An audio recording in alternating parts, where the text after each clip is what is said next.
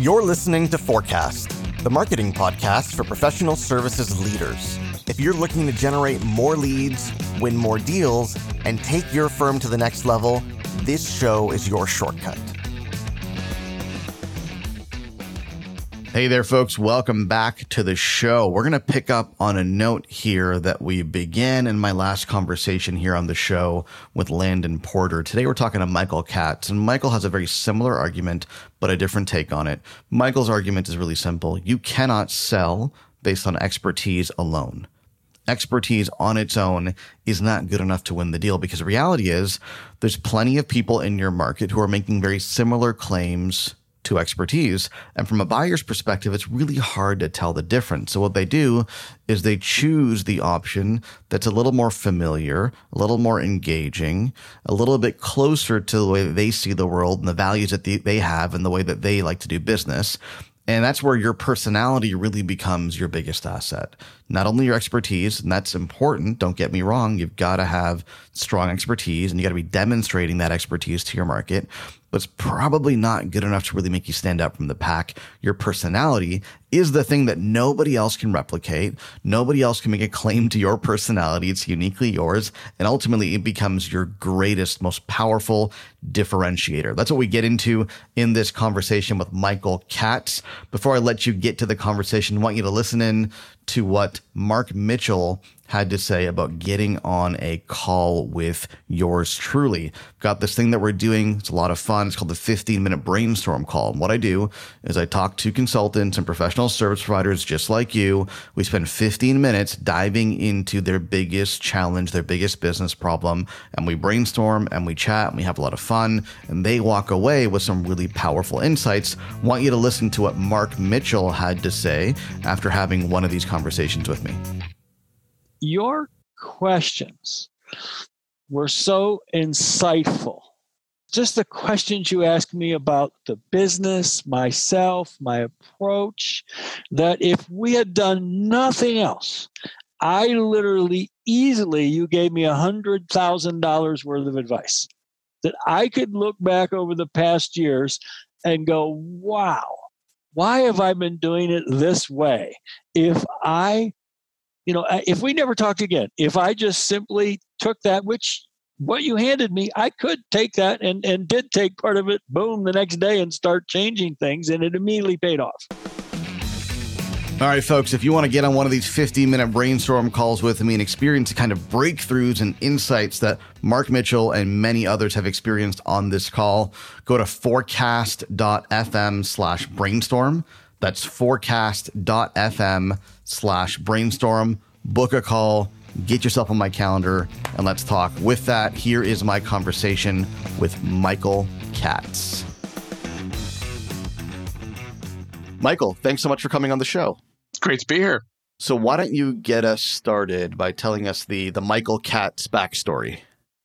Yeah. Um, well, I have to say I was a, a kind of an accidental uh, entrepreneur in that I, I, really never had any plans to work for myself. I, I, don't have any entrepreneurial background in my family. My dad worked for the same company in the same building his entire career. Um, I have two older brothers. One's a tenured college professor. The other is a partner in a law firm. So we're like, we don't take risk in my family. And I was on the same path. I went to college, went to business school, had a couple of jobs, and then the last company I was at, I was there for 12 years, and very much on that same path. But a few things happened. One was I, I kind of realized at some point I wasn't going a lot further. Like I was good enough to never get fired, but I, was going to be just a middle manager kind of guy. And I thought, boy, I could be doing this for the rest of my career. Um, the second was this was in the late 90s when I started really getting the itch, and the internet was really coming of age back then. I mean, there was so much stuff happening, especially in the Boston area where I live. And back then, having a job felt like you were missing out. So I wanted to kind of get involved. And I also just didn't feel like I was really firing on all cylinders. I, I wasn't doing anything I was particularly good at. And so it all kind of came together where I decided I would I would leave. And um, I was gonna uh, I was gonna work on my own and I was to build websites. That was like the new big thing back then. Um, I wasn't. I'm not technical, so I was to be more like the architect of your website. Was my idea, and I would help you figure it out and plan it. And that was somewhat of what I did in my job. Um, it was not successful. Um, nobody wanted to hire an architect and hire someone to build it. But I stumbled into this idea of email newsletters, which at the time really didn't even exist. It was just I would send bulk emails to people, maybe 30 at the, when I first started of people I used to work with at the time about the internet. I like writing and it was fun and I was interested in the internet. And that started to grow really accidentally. People I didn't know added asked to be added to the list, which seemed really odd in 2000. And I also found that people wanted to talk to me or have lunch with me or invite me to speak because they received this email that I published and still do every two weeks. And I kind of slowly realized this is a really good marketing tool. And so I started doing that for other people and companies. And that was my main thing for a good 10 years. And then at some point, I added in coaching because I had other people saying, Hey, I want to leave my job and you seem like you're surviving. Can you help me? And so today that's pretty much what I do a combination of newsletter development and writing, as well as coaching other people in their own businesses. I feel like if you tell people that you've been writing emails for 10 years, they might not believe you because it sounds it sounds like a sounds like a small thing to keep you so busy. How how did this really take off for you? You mean for myself or for others? Well, well, both. I mean, you've been serving others through that, right? So, like, yeah. how did how did this become such a such a growing need? Yeah, well, I'd say a, a, book that's kind of changed my life was Permission Marketing by Seth Godin, which I think I think it's his first book, and he published it in 2000, 1999. I remember reading that book and thinking, this is a totally different approach to marketing because up until then, I mean, the 12 years company I worked for, I worked for the cable company. Sorry. And so I was one of the, I was a guy who sent you all that stuff in the mail every month. And permission marketing, the point was now that there's something like email, as long as you have people's permission to contact them, you can do it as often as you want, as long as they find it valuable, essentially for nothing. And when I realized that, that the only thing that would keep you from marketing was content. Previously, it was cost because that's what kept you from dropping more mail or advertising or whatever. I, I, really did have this insight of, wow, I like writing. I can stay in front of people. And so it was really just a thing that slowly grew over time. And it happens to be the perfect combination for me. It's a type of writing that I'm particularly good at and that I like. It's short format, it's conversational. There's a chance to kind of uh, combine humor plus useful information. It's got a little bit of technology in it, which I also like. So, for whatever reason, newsletters are kind of a perfect fit for me. But I also saw how valuable they were, and, and, frankly, still are. I've got two clients I've had for 15 years publishing their newsletters every month. And for professionals, attorneys, consultants, financial planners, recruiters, it, it's often the only marketing they do, but it keeps them in front of people in a way that positions themselves as what I like to call likable expert. And so it's just like a fantastic tool. And social media has just made it even better because now you have more ways to get that same content in front of people. Yeah, and I, I, know the topic of today's interview is not email newsletters, but I did want to talk a little bit about it, given given your background. I think a lot of people might be thinking the idea of the email and newsletter is, you know, an antiquated notion. You know, I can see how it was a big thing back in 2000. Certainly, permission marketing was a huge boon for email marketing, and it, and it was the dominant mode of communication online for a long time. But now you got social media, you got Facebook ads, you got um, uh, more competition in the inbox, you know, spam filters, uh, promotions tabs, you know, all kinds of things that make email newsletters harder to be effective with. Why, in your mind, is it still such a powerful tool? Well, no doubt about it. In 2000, email was all there was. So it was easier back then. In fact, email newsletters in 2000 through, I don't know, 2005, when blogs kind of came on the scene, they were kind of the way apps are today. Like, you don't want every app on earth on your phone, but you're always kind of on the lookout for something that's interesting. That's how it used to be with newsletters. People were kind of actively interested in collecting them. So that's not the same as it used to be. On the other hand, when I speak to groups sometimes, because this question comes up all the time, I ask people, how many people have here checked their email today? Every single hand goes up. So the idea that nobody's looking at email anymore, unless maybe if you're like under 20, like my, my kid doesn't check his email, but among like business professionals, it's still the mode of reliable communication. Interestingly, you can't sign up for a single social media anything, Facebook, LinkedIn, Twitter, if you don't have an email address. That's how they tell you that you you know here you're on it. So it's still there. And I don't think you have to worry about, well, doing one or the other. I find that social media now gives new life to the content you create. So it used to be you'd send your email and then it was over. That was it. Then you could post it on a blog. Okay. Well, now you can also take that same content and pieces of it and put it out into all these different places. So it's evolved, but it's long format enough that I could actually make a connection with you. That I, because to me, a newsletter is about can I demonstrate that I know something that you find useful? It's not promotional, it's about something you find useful. And also, do I have enough running room that I could actually make a sort of human connection?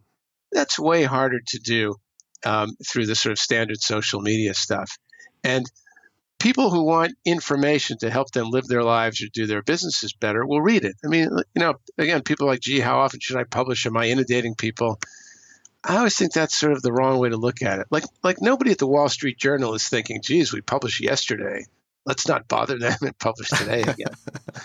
but it is about you need a sharper focus. It's not the slam dunk it used to be. It's about who's your audience, how can you help them, and if they're willing to let you keep coming back into their inbox next month or whenever you publish next, what happens is over time, some small percentage of them, and it is small, but again, it's free to me to send them, so I don't care who's on the list.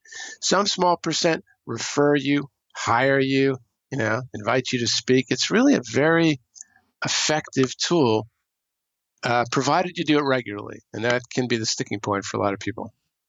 Well, so let me ask you this. In terms of style, what have you found to be the most effective? Uh, authenticity. So I don't think that there's a particular style of newsletter, just like I don't think there's a particular style of human. Like you wouldn't say to me, hey, if you're going to be a consultant, what's the best style? It was, well, whatever you happen to be. Which, which, and seriously, so, so I like to uh, tell jokes, blah, blah, blah. That's the way I interact with my clients my newsletter sounds like me. The clients for whom I write newsletters, it's not me. I'm writing in their voice. My thing has always been if I read your newsletter, it should feel like you and I just had lunch together. And and that could be easier said than done because people tend to stiffen up when they write or you know that kind of thing. But I think that's the goal that it should be as much of an authentic representation of who you are because that's how you are with your best clients. And what you really are trying to do with a newsletter is get more of those best clients. So you want to come across the way you truly are so you attract people like that. And frankly, the people who hate you never call you. It's, it's an amazing effective tool in terms of filtering people both in and out to your company. Yeah, and I think one of the obstacles people face when it comes to email newsletters or content marketing overall is well, I just I just don't have enough stuff to talk about. What is what is your response to that? if you know enough to have a business, you have, I'd say, 10, maybe 12 lifetimes worth of content. So the question is not that you don't know enough, it's, and this is a bit of a learned skill. How do you take that volume of information and chop it up into little pieces? So here's the thing when you write a newsletter, you're not writing to other people in your industry, you're writing to the people who would hire you. So if you take a simple example, if I were a carpenter, I'm not writing to other carpenters. I'm writing to homeowners who, when it comes to carpentry, know nothing, more or less. And it's the same thing whether you're a recruiter or a consultant or a coach or whatever. The people who would hire you will read your newsletter because they want to learn a little bit. Maybe you're an attorney and they just want each month to learn something about law or real estate or whatever your focus might be. And the challenge for you as that professional is can you dumb it down so that it really is, you know, carpentry 101. And can you take a tiny little bit? This isn't about writing. I mean, people tend to want to write about either, you know, the history of carpentry in one newsletter, or they want to say something that nobody on earth has ever said about their field. And, you know, maybe you have one thing to say, maybe two, but that's it. in terms of the people who would hire you, they know so little that your challenge is can you take a simple thing? I mean, again, if you use the carpenter example, it could be like three ways to use a hammer that you never thought of, or why you should never build a deck on a sunny day, or, you know, whatever. It's, it really, you'd never run out of stuff because you're the expert and they aren't. And I think people sort of look at it the wrong way. But when you look at it that way, you can go forever. I mean, I've been writing a newsletter for almost 20 years. And I should also say that although I never tell the same story or run the same newsletter again, the the sort of fundamental insights relative to my expertise repeat, which they should. I mean, you're trying to show that you have a particular point of view with whatever area you're in.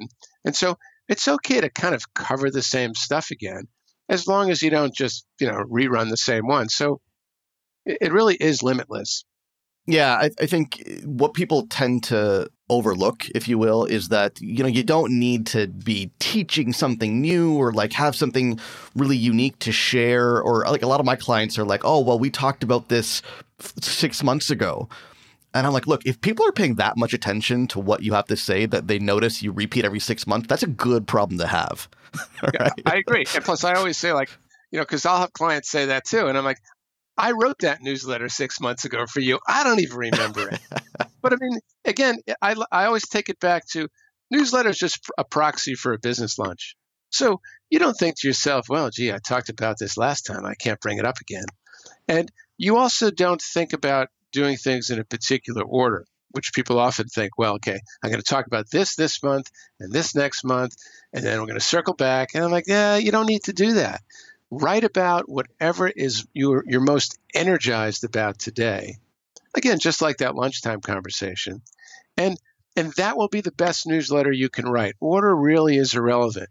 It's not a book with chapters. It's a lunchtime conversation with a colleague or potential client. Yeah, you know, quick quick anecdote here just to illustrate uh, the point that you're making. Uh, I got a client who we've, for the longest time, we've been doing a weekly video for LinkedIn, which has been very effective. And every week we send out an email with the video. And it's, it was, for the most part, it was like a little introduction to the video. Uh, here's what we're going to talk about. And then a link to either their website, their blog, or directly to LinkedIn where the video is um, shows up in the stream. And, um, you know, click through rates weren't amazing because it's hard to get people to click from their inbox to something else, right? And yeah. we thought, well, yeah this isn't great because clearly we've got all these people on our list and they're not clicking through, they're not getting the whole story. So what if we just tell the whole story in the video in the email, right? So take basically a an edited transcript of the video and just write it up in an email. Um, in, in, a way, in a style that's obviously conducive to email, and forget the video. The video goes on LinkedIn because that's effective there, but on email, it's just text and you know the response and then the engagement rate went through the roof because now they could read the whole email in their inbox, get the message, get the story without clicking through. And that made all the difference. Right, right. I know it's funny. You think, what's the big deal? It's just a click, but it's a big deal. Yeah. It's a big deal, right? If you picture yourself when you're scrolling through your inbox, I mean, when you're in your inbox, you're in a particular mode and you're not looking to do other things. You're looking to process. You're either going to read, you're going to reply, you're going to archive, and anything else is a distraction. You're going to avoid that at all costs. Right, right. I agree. So let's jump into the topic now of being a likable expert. I know you talk a lot about the importance of likability and why that matters in attracting prospects, getting hired, and standing out from the competition. Tell us more about this idea. Yeah. Well, I think you have to be seen as an expert. So, and, and, there's a whole bunch of things related to that creating content from the way your website looks, is it professional enough, to the things you say and all that. And that's an essential piece. And I don't mean to down, downplay that because if people don't think you're good, that's the end of the story. The problem is, and this took me a while to realize, is that everyone you compete with who's worth paying attention to looks just as good as you do. They have the credentials, they have the experience. They also say that they take care of their clients and it's customized and all that kind of stuff that you and I would say. And so it's very difficult to stand out based on expertise. That's why I always say there's more upside to likability than capability. Not that you don't have to be capable. It's just that it's like I don't know how good a doctor my own doctor is or my own accountant. Like how would you tell? And the truth is, unless you're getting a heart transplant, it probably doesn't matter. Most professionals are over the bar. In fact, if you're in an industry that requires certifications, like you need a medical degree, you need to be a CPA, you need to be a, a certified whatever. It seems like, oh, that's good. I've got that credential. The problem is even worse there because everyone's got that credential. So, what I started to see, and this was partly from the newsletter thing, but it also took me a good, I'd say, 10 years to realize how much people like you and trust you and feel comfortable with you is actually more important because I can tell whether I like my doctor or not. I just can't tell how good she is medically.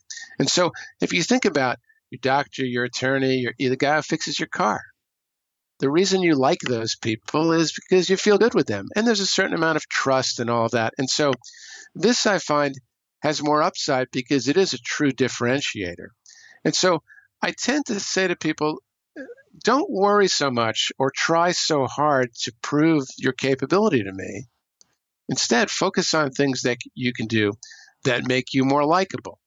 Like, do you spend time with people without trying to monetize every interaction? Do you do things like hand handwritten notes? If you're a solo or small company, do you have looser policies than your larger competitors who can't have looser policies because they're they're basically running a factory? I mean, what are the things you can do as a solo or small business to differentiate yourself in a real way that the bigger guys can't. And I and I think that when it comes to something like likability, if you compete with large companies, their hands are tied. It's hard for them. They have to do everything in an automated way. And so to me, that's a real discernible differentiator that you can put into action. And so that's why I always talk about this idea of being a likable expert. Yeah, you know, it reminds me of this idea that people don't necessarily remember what you did or how you did it, but they'll remember how you feel made them feel. Right. And I, I love your right, example right. of the mechanic. You know, as long as if I've got two mechanics, and as long as I know that if I go to either one of them, they're going to reliably fix my car. Like I'm going to walk out of there with a new muffler or an oil change or my tires, you know, mounted and balanced. As long as that's that that's clear on both sides, then I'm going to gravitate to the word towards the one that makes me feel better when I walk in. You know, they have better coffee in their waiting room. He's a good guy to talk to. He's a good conversationalist. He makes me laugh. You know, like actually, my mechanic's a good example. You know, every time I walk in there, he he I mean berates me in a humorous way about getting my oil changed at Mr. Lube, which is one of these, you know, I don't know if that's an American thing, yeah. but Mr. Lube is one of these small, you know, oil and lube places that mechanics right. scoff at, right? right? So, you know, I go in and I'm like, you know, just the other day actually I went in and I said, "Hey, I think I need an alignment," right? And he goes, "Who said you need an alignment?" I said, "Well, Mr. Lube." He goes, they don't have a licensed mechanic on the premises. I told you not to go to Mr. Lube. You bleep and bleep and bleep. And he goes off on me. We have a good laugh and I enjoy the interaction, right? And that's frankly, it's that personality is what keeps me coming back, even though I know there's more mechanics down the street who are just as competent and capable as him. But now we have this relationship. Yeah. And I have to say that you know, quote, serious business people tend to dismiss this kind of stuff. So right now, maybe you've got a listener who thinks, hey, that's great for the guy who fixes your car, but I'm a financial planner or I'm an attorney or I'm a whatever. People don't want their, you know, financial planner to be joking around. And again, what I found is some people want a serious financial planner. Some people like the fact that your financial planner has a dog in the office. There's no right way to be a financial planner. It's about can you come across in this authentic way so that, again, the people who connect can hear that and see you and if you stiffen up and you just become this two dimensional professional version of yourself every time the opportunity arises, no one's going to get mad at you. But you're basically doing the opposite of marketing, which is not standing out. Yeah, and that's where I wanted to go next, actually, because I think if people hear this word likable, then their their minds may gravitate towards thinking, well, I've got to, you know, likable people are a certain way. Likable people are they're funny like Michael is, right? They're personable. They they dress really well. They're good looking. Like we may have like a certain image of somebody who is likable but what you're saying is not to become somebody likable but sounds like you're saying to to be more true to yourself because that's what's endearing to people. That's right. So again i see an entire range of personalities because i do newsletters and coaching for you know all kinds of people and so, you know, I've got a client in particular I'm thinking of. I've been doing his newsletter for close to 10 years. He's not a funny guy at all. He's a he's like a um, He's the guy they bring into the company when they're about to start laying people off, who suddenly mysteriously appears in the extra office, and then the next thing you know, everybody's gone. So he's like a guy who like winds down businesses and stuff. Serious stuff. Very smart, financial guy, nice guy. But there's not a funny thing about him. But you know what? The clients who like him like those aspects of him. So I always say think about that client you've got who loves you. We've all got hopefully one of those where, like, whatever you say, they think it's brilliant. It's a great relationship. You like working with them. I would bet that in that situation, you're kind of at your best and your authentic best. So, can you recreate that, not just in your newsletter, but in your marketing and even the way you behave with strangers? Again, it's easier said than done, but the more you can be that real you, the more people who like that are going to hear that and want to work with you. And again, you'll keep away the people who don't. So it's a very soft and subjective, but incredibly effective approach to marketing, which again, I didn't see at all when I worked for a big company because, you know, we everything was made up. I mean, I always say that's why they have to hire George Clooney or like, you know, a British lizard to sell insurance because they're they're trying to put a human face on this big company. And we as smaller companies tend to forget that we've actually got actual human faces that we could use. We tend to hide all that stuff. Yeah, I, that's and that's what really grinds my gears in, in my business, and I'm sure you see this as well. Is you've got small firms, solo consultants, professionals, boutique firms who when you boil it down, like it's the people are what make all the difference. It's them, right? But a lot of them will come from maybe a big firm environment. They used to work at a big firm or, or a big corporation. And so they're used to kind of hiding behind the brand. You know, and I, I used to work at Ernst & Young when I was a CPA and, you know, nobody hires Ernst & Young because of the partner. They hire Ernst & Young because it's Ernst & Young, right? Yeah. And so you're kind of conditioned to hide behind the brand. And when you're in new business meetings and you're pitching, it's it's all about the firm and the work the firm does and the firm's brand and the firm's this and the firm's that. And then they go into small business environment as a solo or a boutique and um, and they they try to talk about their firm, but guess what? Nobody gives a rat's ass about your firm because they never heard about it, right? Where your real competitive right. advantage is not the firm, it's you, it's your personality, it's your humanity, but they ignore that altogether because they think it's you know what unprofessional or something like that. Yeah, and I think there's this belief that I need to sort of try and look bigger and more professional again to compete with those people.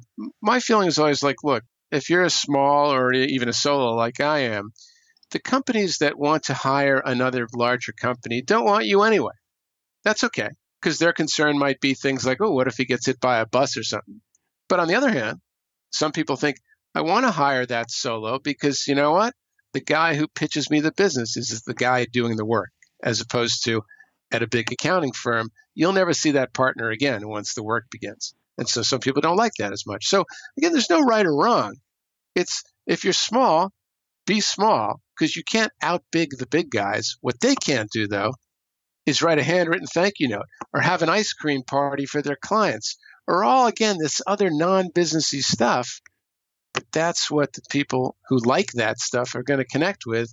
And you can do it, and your larger competitors can't. And plenty of your smaller competitors will never do it for all these reasons. Like, it's so funny to me that I feel like I have this like magical power that anyone could have.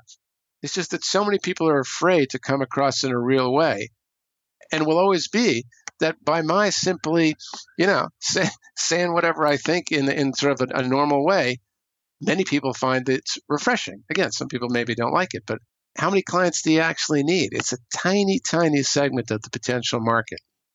Yeah, and that's the thing. I mean, it's like you said, it's easier said than done, but what's challenging about it is simply the fear. I mean, doing it is not difficult because we're talking about being authentic, being true to who you are, and being real. I mean, hopefully you don't need to try that hard because you are who you are. I mean, I'll give you I'll give you an example. So I've recently started a daily marketing podcast. And my strategy there is very simple. Like I want people to tune in every single day. I want them to hear from me five minutes a day. I want them to hear about the stuff that I'm working on, the conversations I'm having. I want them to feel like we have a five minute phone call every single day. Right. And yeah. and the reason I'm doing that is because look, I know I'm I'm in marketing. I operate in a very competitive space. And going out and trying to convince people that I'm the best is a you know is a never ending uh, proposition because there's always going to be somebody that comes along and claims to be better, and that's a slippery slope. But instead, investing in building relationships with people. If I come to them every single day and and they're listening to me every single day, we're going to build a relationship. They're going to get a feel for how I think. And you know what? It's not any extra work because look, after I'm done with you, you know what's going to happen? I'm going to I'm going to record for 5 minutes and talk about what I learned from my conversation with you. And it's it's not terribly much work. I'm just commenting, reflecting on what I'm learning and sharing it with my, my with my audience in an authentic way. And as a result, they benefit. We build a relationship. And then hopefully, when the time comes to hire a marketing coach, are they going to hire the guy that they've been listening to every day or the guy that hasn't published anything? Yeah, and I t- totally agree that it's it's all fear based because you know I had the same thing. You, you work for a company, there's a recognized brand, you have a budget, you have a position in the company, people work for you. You know that a lot of who you are is connected to that and then you go off on your own and you know you have some company name you made up and you know, you know you're concerned that maybe people are going to finally figure out you've been faking it all these years. And so the natural response is to look like everybody else who does whatever you do. And so again you're not going to be called out for that but you're not going to stand out either. And uh, it takes a while for really nearly everybody i work with or talk to to get comfortable enough to sort of break out of just being in the middle of the road. So it's a natural response. It's just it doesn't work in your favor to uh, to hide all that personality. Yeah, and I think it's it's telling when you look at really any marketing channel or medium, whether it's email. On email, you know, I mean, I'm, I'm sure you'll agree that personal emails that don't look and feel like an email newsletter, but look and feel like Michael Katz is emailing me personally those get open more, they beat the spam filters, and they get more engagement, don't they? It was a funny thing on the email. It's sort of gone back and forth over the years. Like when email first came out, there was no design to it because there was no there was no Constant Contact or Mailchimp, and it was just a, basically a big BCC email. And then when these other ones, when Constant Contact and their everybody else came out, there was a lot of excitement over the ability to uh, format stuff. And now it's kind of swung back the other way, although I'd say it's kind of split down the middle, whether it's a straight text email is better or the other. Um, with me, I look at email, when I send my newsletter out, nobody thinks they're the only one getting it. So although I try and talk in a personal way, I, I'm not pretending I'm only sending it to you. Sure. So and there is some i think you know and, and i do mine in a designed way it's not straight text but I also get plenty that are straight text, and I do think, oh, this is kind of nice too. So I don't know. I think uh, I think either way has its pluses and minuses in terms of you know newsletters. As yeah, long I, as it re- reads on a phone well, you're you're in good shape. Well, yeah, and I guess I'm not so much talking about the design as I'm talking about the fact that you're you're writing in the first person, you're being true and authentic to who you are, and you're not standing behind some brand. Right, and I, and right. I think that like that's that's what you find across every medium. Take Facebook as another example. Facebook or LinkedIn, right? LinkedIn video is big. Um, Facebook video ads are big, and there's all kinds of data to support the idea that ugly, raw, you know, kind of almost cringeworthy videos on both platforms actually perform better because they're real, they're authentic. You know, you're coming to people from your office maybe versus, I mean, I, I have data to support this from my own practice that when I put out a really well produced video on Facebook as an ad, it does not do as well as when I put out a video that's clearly me in my in my native environment with a messy desk, um, coming to you straight from my office because people want that real interaction more than they want the the polished production. Yeah, I agree. In fact, I think um, you know, to me, one of the nicest and biggest changes in the you know, 21st century in terms of marketing is that we've all been forced to be more real and to sort of provide more of a 360 degree view of who we are.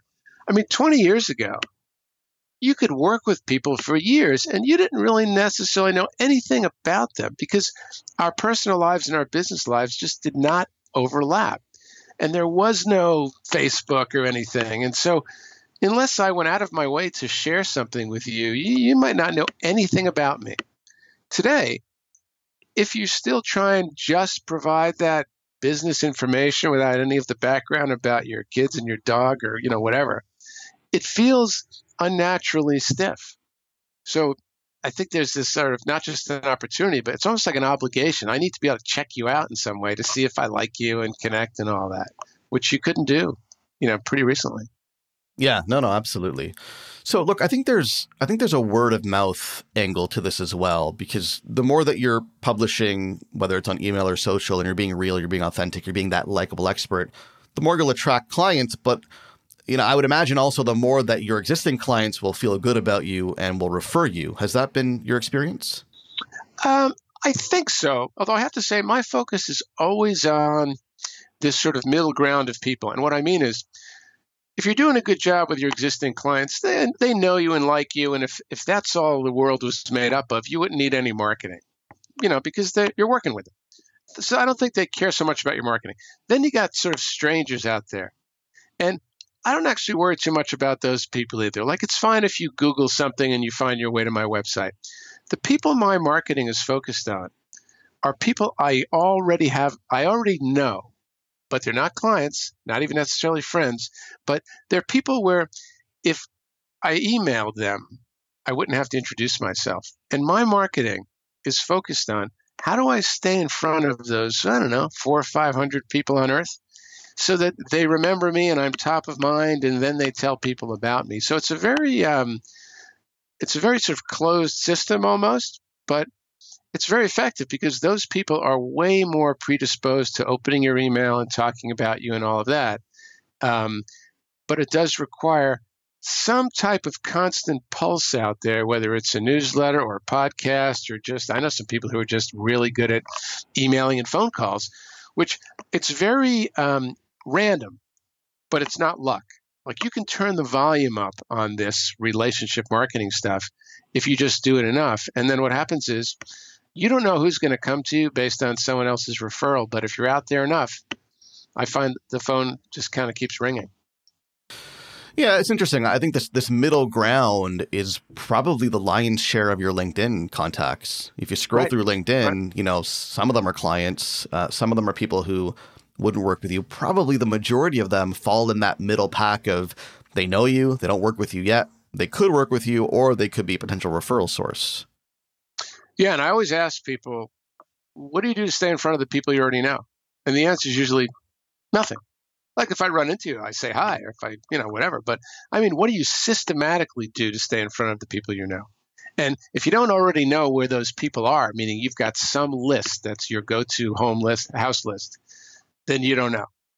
It, again, I, I always compare it to exercise in the sense that you're not going to have a miracle today. You have to keep doing it. And if I asked you, tell me about your exercise, and you couldn't tell me this is how I do it and when I do it, then you don't have an exercise program. It's the same thing here.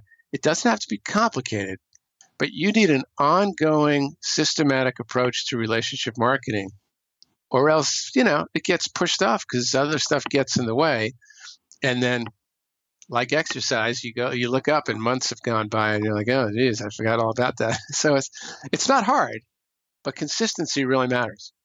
Yeah, and before you know it, people forget about you, and then when it comes time to hire a an X or a Y, um, you're not top of mind. They go another way because that guy was top of mind.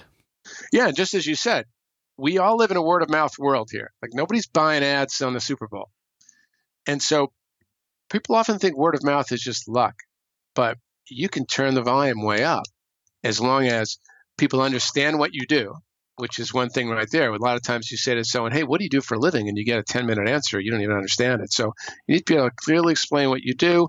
You need to obviously be good at what you do. That's just the price of admission. And then I think this likability thing matters. If people like you, they refer you. It's sort of like if you can throw a baseball 100 miles an hour, nobody cares about your personality. But most of us don't have a skill like that that separates us from the pack. Most of us, on average, by definition, are average. So this other stuff is really important in standing out and being remembered and getting referred. So what you're saying is if I can throw a baseball 100 miles an hour, I can ignore all of your advice? I always wished I was I always wished I was good enough at something to be a complete jerk. Unfortunately, I'm not. But yes, that's true. Well, look, Michael, I know we covered a lot of ground today and it's been incredibly insightful. Anything else you want to mention before we wrap up today? Yeah, I actually set up a, uh, a dedicated uh, a landing page for your listeners at michaelkatz.com slash forecast. And I've got a bunch of resources there. My newsletter, some books I recommend, but also I have, which I find useful for a lot of people, a, uh, a list of all the tools I use to kind of run my business, many free, many inexpensive, because you know you got to keep things going, and and I think people often will find that useful, and it's all there on that same page. Awesome. We will link to that in the show notes of this episode. Michael, thanks again for coming on the show. This has been great. Great. Thanks for having me. Hey, it's Ahmed here again. Before I let you go, there are two things I want you to do. The first is if you like what you hear, go ahead and subscribe to the show on iTunes or Google Play by visiting forecast.fm and clicking on the relevant link. While you're at it, please do leave us a rating or a review because it helps more people discover the show. The second thing is I want you to grab my free course on the five P's of lead generation for professional services firms. Inside the course, you will get a step by step framework to help you generate a flood of new business for your firm. The course is 100% free of charge, and you can get immediate access at 5leadgen.com. And you can spell out 5 or use the number, either one works. That's 5leadgen.com. Thanks for listening.